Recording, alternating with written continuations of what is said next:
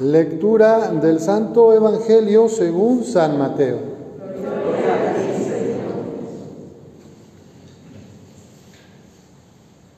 Jesús nació en Belén de Judá en tiempos del rey Herodes. Unos magos de Oriente llegaron entonces a Jerusalén y preguntaron, ¿dónde está el rey de los judíos que acaba de nacer? Porque vimos surgir su estrella y hemos venido a adorarlo. Al enterarse de esto, el rey Herodes se sobresaltó y toda Jerusalén con él. Convocó entonces a los sumos sacerdotes y a los escribas del pueblo y les preguntó dónde tenía que nacer el Mesías. Ellos le contestaron, en Belén de Judá, porque así lo ha escrito el profeta. Y tú, Belén, tierra de Judá, no eres en manera alguna la menor entre las ciudades ilustres de Judá, pues de ti saldrá un jefe, que será el pastor de mi pueblo, Israel. Entonces Herodes llamó en secreto a los magos para que le precisaran el tiempo en que se les había aparecido la estrella y los mandó a Belén diciéndoles, vayan a averiguar cuidadosamente qué hay de ese niño. Y cuando lo encuentren, avísenme para que yo también vaya a adorarlo. Después de oír al rey, los magos se pusieron en camino y de pronto la estrella que habían visto surgir comenzó a guiarlos, hasta que se detuvo encima de donde estaba el niño. Al ver de nuevo la estrella, se llenaron de inmensa alegría.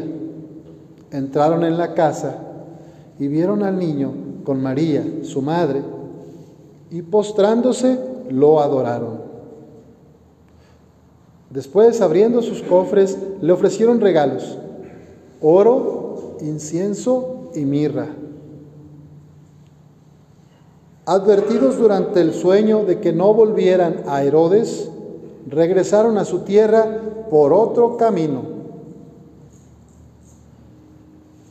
Palabra del Señor. Gloria a ti, Señor Jesús.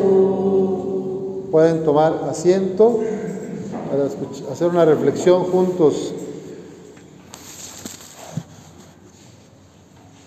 Bueno, cuando tú escuchas esta palabra, epifanía, ¿quién será? Una señora, una vecina, así como, como refugio, cookies, como pita, como Zoila. ¿Quién es Epifanía? Epifanía. Bueno, no es, no es una señora, ¿verdad? Es la, ¿Qué significa Epifanía? Manifestación, muy bien. Epifanía es manifestación. Y ahora pregunto, ¿qué significa manifestarse? Darse a conocer. Darse a conocer. Darse a conocer. Expresar lo que uno es, lo que uno tiene, la identidad. Bueno, ¿quién es el que se manifiesta en esta fiesta hoy? Jesús. ¿A quién se le manifiesta Jesús? ¿A los pastores? Sí. ¿A los magos de Oriente? Sí. ¿Y nada más? ¿Al pueblo? ¿Al, pueblo judío? Sí. ¿Y nada más al pueblo judío? ¿A quién? A todos los pueblos. Muy bien. Jesús no excluye a nadie. Jesús quiere que todos estén cerca del reino, del corazón del Padre, y Él es el camino, ¿verdad? Él viene a manifestarse como el camino de la comunión, para que todos vivamos como verdadera familia humana. Hijas e hijos del mismo Padre, por lo tanto, hermanos entre nosotros.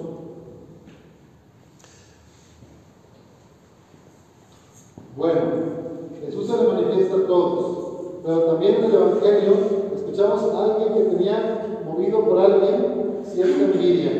¿Quién, ¿De quién habla el Evangelio? Herodes. Herodes. ¿Por qué Herodes quería saber dónde nació y cuándo nació y dónde está? ¿Lo quería orar?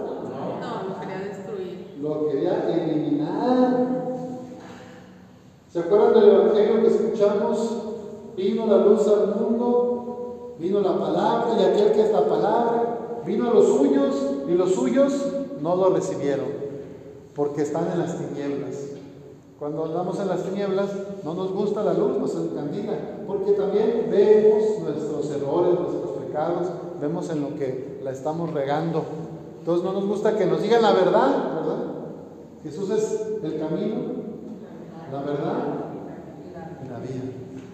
Pues a veces la verdad duele, pero es mejor una tarde, un día de llanto, de lágrimas, de arrepentimiento, sabiendo mi verdad, que toda una vida engañado, engañada, viviendo en la mentira o en las tinieblas. ¿No les parece?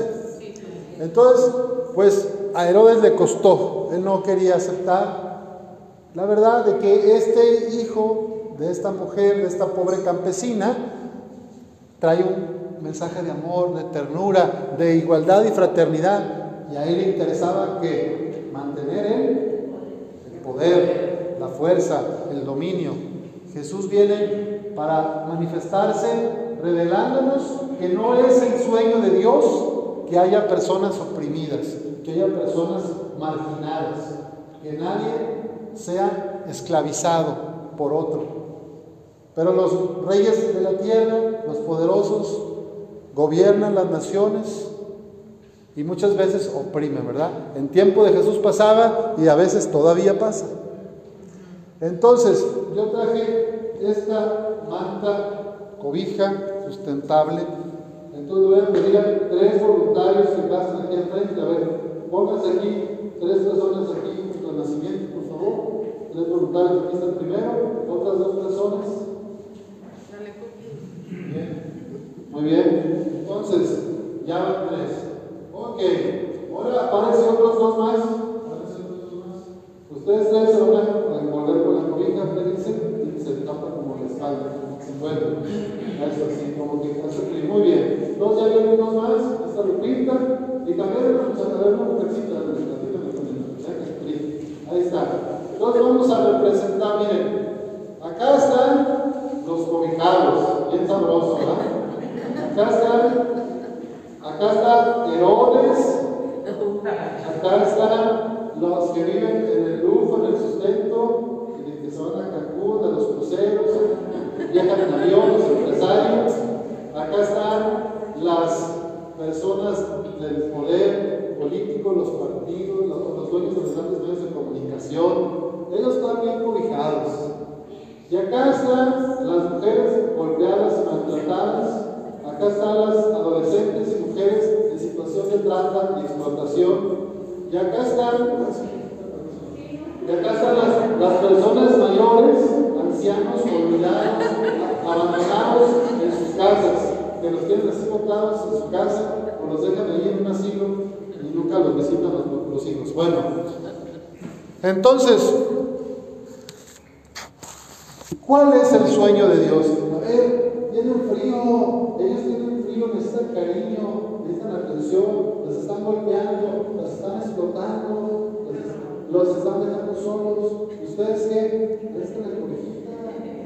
Compártanle, ¿se puede no ¿y luego se van a quedar sin cobija? ¿Sí? La cobija ¿Seguro? Bueno, no, no da para más, parece que la cobija. Vamos a jugar. Bueno. Ya, muy bien, muy bien. Bueno, se pueden contar. Gracias, ya pueden volver a su lugar. Muchas gracias. Un aplauso a los voluntarios. Pues miren, en el mundo hay suficiente comida para todos. Hay suficientes cobijas y calor para todos. Pero hoy, en la noche, ayer madrugaron varios y sintieron el frío, estábamos como a 8 grados, 5 grados. Pues tal vez mucha gente 4 grados. Hay gente durmiendo en la calle. Sí. Hay migrantes en el tren viajando con este frío. Con hambre, con frío. Y la gran pregunta, ¿qué hago yo? Este 2022 me voy a calentito en mi casa, guardado, con mi familia, sin moverme, viendo ahí en Netflix, viendo la taranovela de Taravisa y Tarasteca, o voy a hacer algo por los que están sufriendo, o voy a tratar de compartir lo poquito, lo mucho que tengo, aunque sea unos chaparritos dentro de la cobija, ¿verdad? Eh, como Don Herodes está muy grandote, no entraba. Pero la cuestión es, ¿podemos esforzarnos para alargar la cobija? ¿Queremos hacerlo? Cuando los Reyes Magos ya estaban adorando al niño, le, presentaron tres regalos. ¿Cuáles son los regalos? El oro significa la dignidad de la persona humana. Todos somos iguales ante Dios.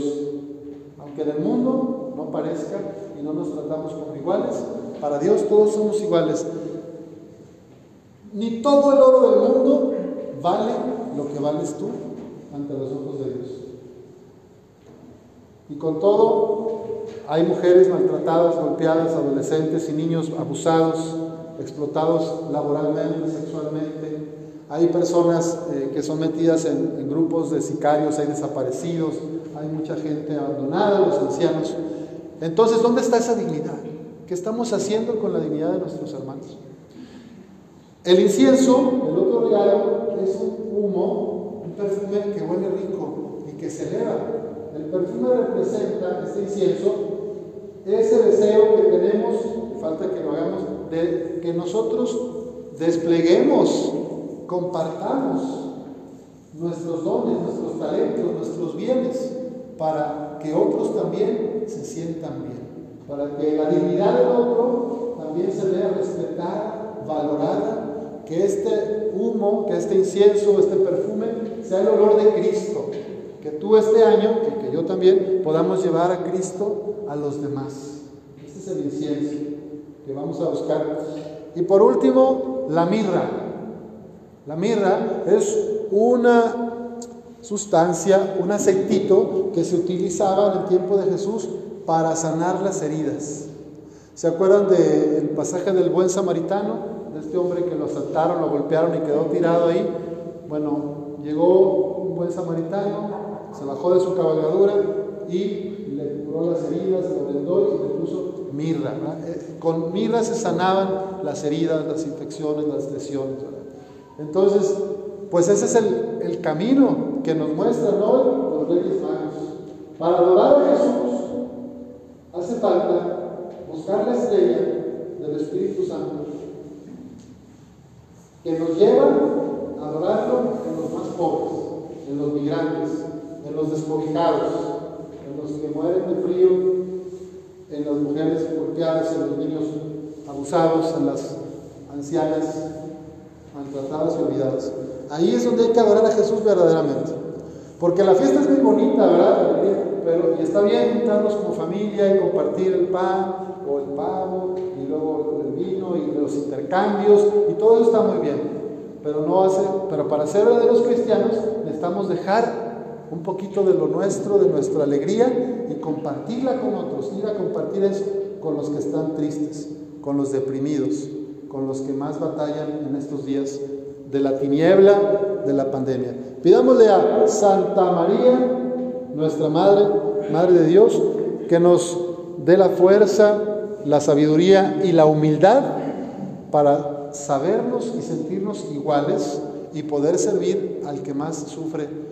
No tenés que ir hasta Chiapas ni hasta la Sierra Tarahumara para servir. Aquí en tu colonia, aquí en tu barrio, a veces a una o dos puertas de tu casa hay gente sufriendo, padeciendo, que no necesita a lo mejor dinero, ¿eh? ni tampoco que le des comida, pero necesita que alguien lo escuche, que alguien la escuche, con quien compartir algún consejo o simplemente desahogarse y que yo me quede callado. Entonces, pídame a la Virgen María que nos ayude a ver a dónde hay que ir a adorar a Jesús niño, para que también nosotros seamos luz en medio de las tinieblas, un fuego que enciende otros fuegos. Que así sea.